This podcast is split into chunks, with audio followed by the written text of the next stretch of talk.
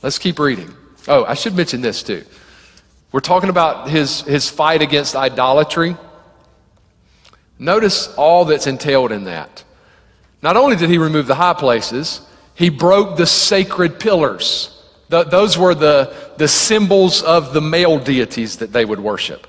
And he tore down the wooden image or, or the Asherah poles. Those were the symbols of the female deities. But there's an interesting little line here at the end.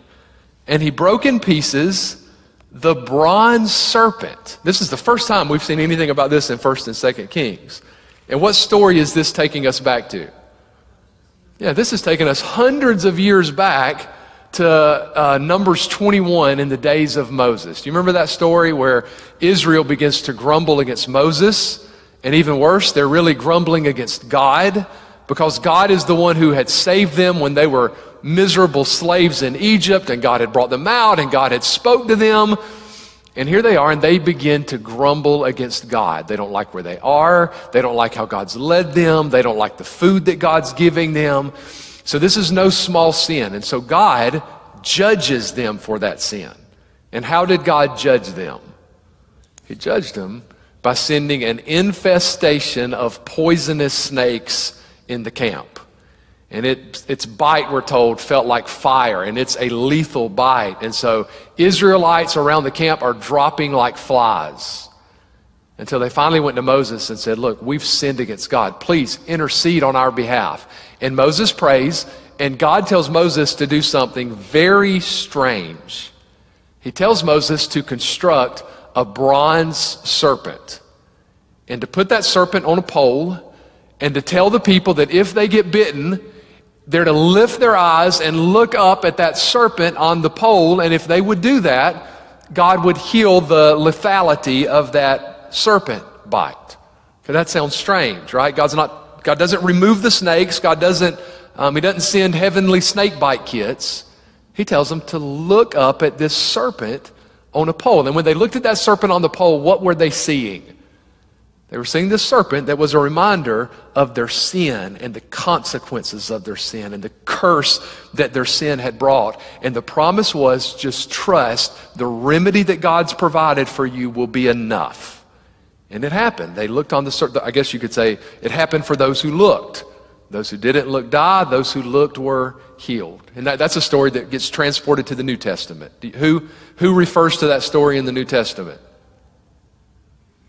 Jesus does. Do you remember Jesus' conversation with Nicodemus?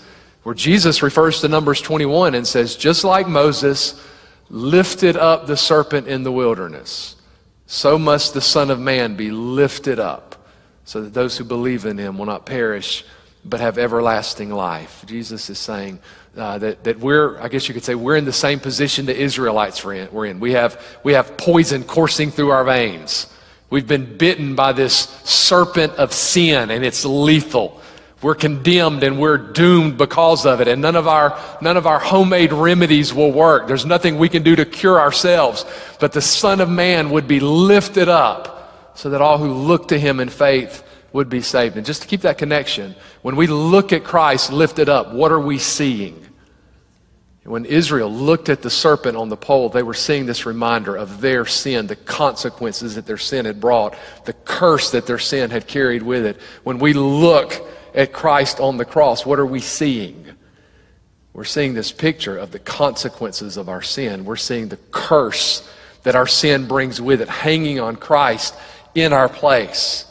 Okay, so what we're finding out now is that that serpent that God had had Moses construct hundreds of years earlier, the Israelites have kept it all of these years. And what have they done with it? They've turned it into an image. They've turned it into an idol so that they're burning incense before this bronze serpent, this good thing that God had given him. It's a good reminder that you and I have the ability to take good things and turn them into God things. The bronze serpent was a good thing God had given them to teach them a fantastic lesson, and they've turned it into an idol. Because there's this, um, there's a propensity in our hearts that we want tangible things for worship.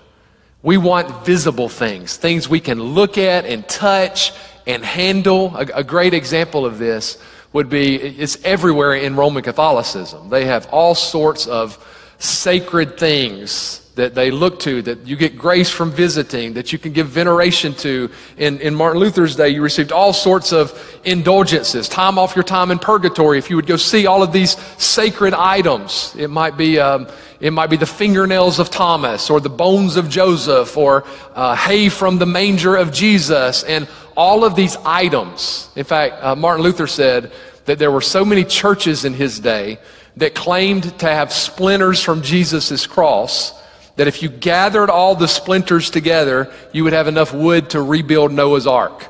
Right? Because you can imagine if you're valuing these things that everybody claims to have something, one of these sacred objects, right? But but that's the problem in our hearts is we want something visible. But God doesn't allow that. This is the point of the second commandment. Don't burn candles in front of your little statue. And, and don't think that you need to have your devotion in front of a painting of Jesus. That doesn't help you know God. That actually distorts your understanding of God. And so what, what happens here is King Hezekiah gets this bronze serpent that they've turned to an idol and he smashes it into a million pieces. So this is a king who's committed to get, getting rid of the idolatry in the land. Keep reading verses 5 and 6.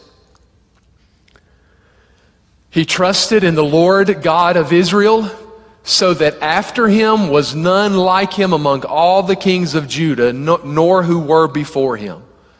For he held fast to the Lord. He did not depart from following him, but kept his commandments, which the Lord had commanded Moses. So, what is, is the main virtue that's being highlighted here about King Hezekiah? He trusted in the Lord like none of the other kings who had gone before him or after him. So the virtue that's being highlighted is this is a king of deep, genuine faith. Okay, but faith is an internal thing. How does faith show up? How did it show up in King Hezekiah's life? Well, two ways.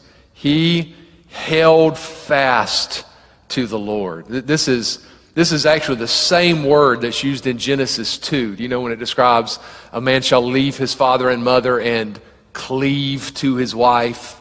This is the same word that's being used of Hezekiah here. Hezekiah clung to the Lord. He tenaciously clung to the Lord and he followed his commandments. What does that mean? He obeyed the Lord.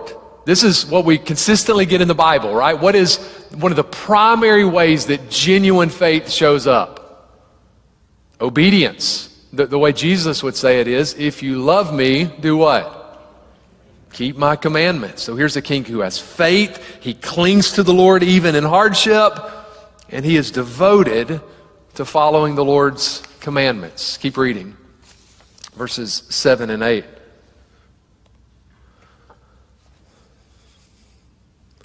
The Lord was with him. He prospered wherever he went. And he rebelled against the king of Assyria and did not serve him.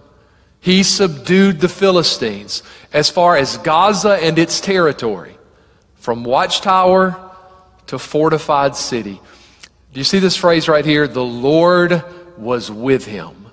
That phrase is only used of one other Old Testament king, King David. So it's like the narrator is intentionally wanting to say to us, here's a king in the pattern of David. There's another connection. What's the main enemy that David is known for fighting against and defeating? The Philistines. Who did King Hezekiah fight against and defeat? The Philistines. So it's making all these connections to say to us, here's another godly king. Here's another king in the line of David.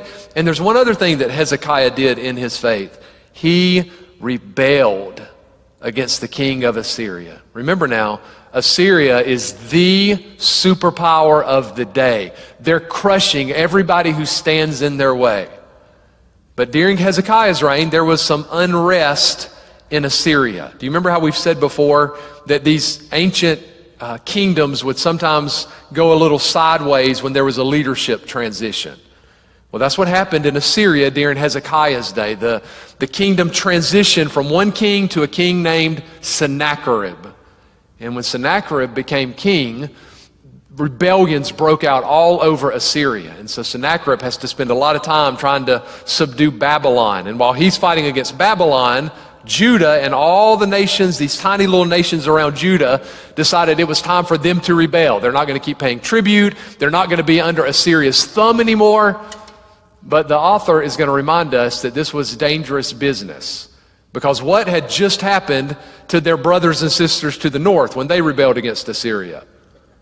They had just been destroyed. And that's what he points out in the next verses. Look at verse 9. He's going to remind us of what happened to the north. Now it came to pass in the fourth year of King Hezekiah, which was the seventh year of Hoshea, the son of Elah, king of Israel, so that's the northern empire, that Shalmaneser, that was the king before the one I just mentioned, king of Assyria, came up against Samaria and besieged it. And at the end of three years, they took it. In the sixth year of Hezekiah, that is, the ninth year of Hoshea, king of Israel, Samaria was taken. Then the king of Assyria carried Israel captive to Syria and put them in Halah and by the Habor, the river of Gozan, and in the cities of the Medes, because they did not obey the voice of the Lord their God, but transgressed his covenant and all that Moses, the servant of the Lord, had commanded and they would neither hear nor do them. He's reminding us of what had just happened to the north, and Hezekiah had witnessed all of that. So Hezekiah is showing some courage to now decide that in the south, they're going to rebel against Assyria. Okay, but remember, Hezekiah is a man, we were just told, who had faith like no other king who's gone before him. That's a good thing. Okay, but here, here's the, let me mention this, and then we'll wrap it up. So here's a king who has faith like no other king, but there's going to be two surprises, two main surprises that are going to surface over these next few chapters. Here's a king with unparalleled faith, but what you're going to find is even this king of super strong faith still had times when his faith wobbled. It's a reminder to us that even, even the strongest of faith has weak points. Because strong faith still resides in a fallen heart. So you and I are never going to reach the point where we can go, I think I got this faith thing licked. I think I got it figured out now. Where our faith doesn't have to be strengthened and our faith doesn't have to be tended to. Never. We will always be prone to wonder. So having strong faith is not going to save Hezekiah from internal struggles nor is having strong faith going to protect Hezekiah from external struggles. That's going to be another thing that's going to really come to the surface over these next few chapters. So here's a king who's doing right. It is right that he rebel against Assyria. It is always a bad thing in the Old Testament when Israel is being subdued by some godless pagan nation. It is right that he's doing this. It is right that he trusts the Lord. It is right that he has a strong faith. And yet, this king of strong faith Assyria is going to invade and start running roughshod over the land of Judah. So, in spite of his strong faith, he's going to be assaulted by Assyria. Okay, that's going to be another important point. It's a reminder that faith does not work like, like some spiritual rabbit's foot. Where if you just read and if you just pray and if you just go to church enough and if you just trust enough, that'll put some kind of spiritual force field around your life and no bad thing will ever be able to penetrate. That's, if that's your view of the Christian faith, you'll become very, very disillusioned in your Christian walk. Because that's not how faith works. Faith is not, uh, it's not a vaccine where if you take it, you'll be immunized against any hard thing happening in your life. It's not what Christianity is. We are trusting, we're trusting in a sovereign God whose sovereign plan often includes hard things in our lives. We're trusting in a sovereign God whose sovereign plan often includes hard things, and we're, we're assured those hard things are ultimately for our good and for His glory. Okay, that's what faith is. So faith does not keep us from internal struggles. There will be those, nor does faith keep us from external struggles. And we'll see both of those things come to the surface for Hezekiah. But we're going to have to stop there tonight. So that, that is our introduction to King Hezekiah. So we'll pick up next week and see the first real challenge that King Hezekiah faced. Okay, so I'm going to pray for us. Man, I hit it right almost on the nose. All right, proud of myself. Let's pray And we'll take a minute and we'll shift our time of business. Lord, we are thankful for this night. Lord, we're thankful for examples like Hezekiah. God, I pray that, that we would see in this a positive example of faith, a positive example of courage to stand and do what's right and trust you even, even when the odds are high, even when the opposition is strong. I pray that we would have that kind of resilient faith. And I do pray, Lord, that we wouldn't have some uh, misguided notion of faith. Lord, that we would be aware that we do have hearts that are prone to wonder. Help us never lose sight of that. Help us never have some distorted understanding as if trust keeps us from hardship. Help us learn to trust you even in the hardship. And so, Lord, thank you for your kindness. Thank you for speaking to us through your word. And we pray all of this in Jesus' name. Amen.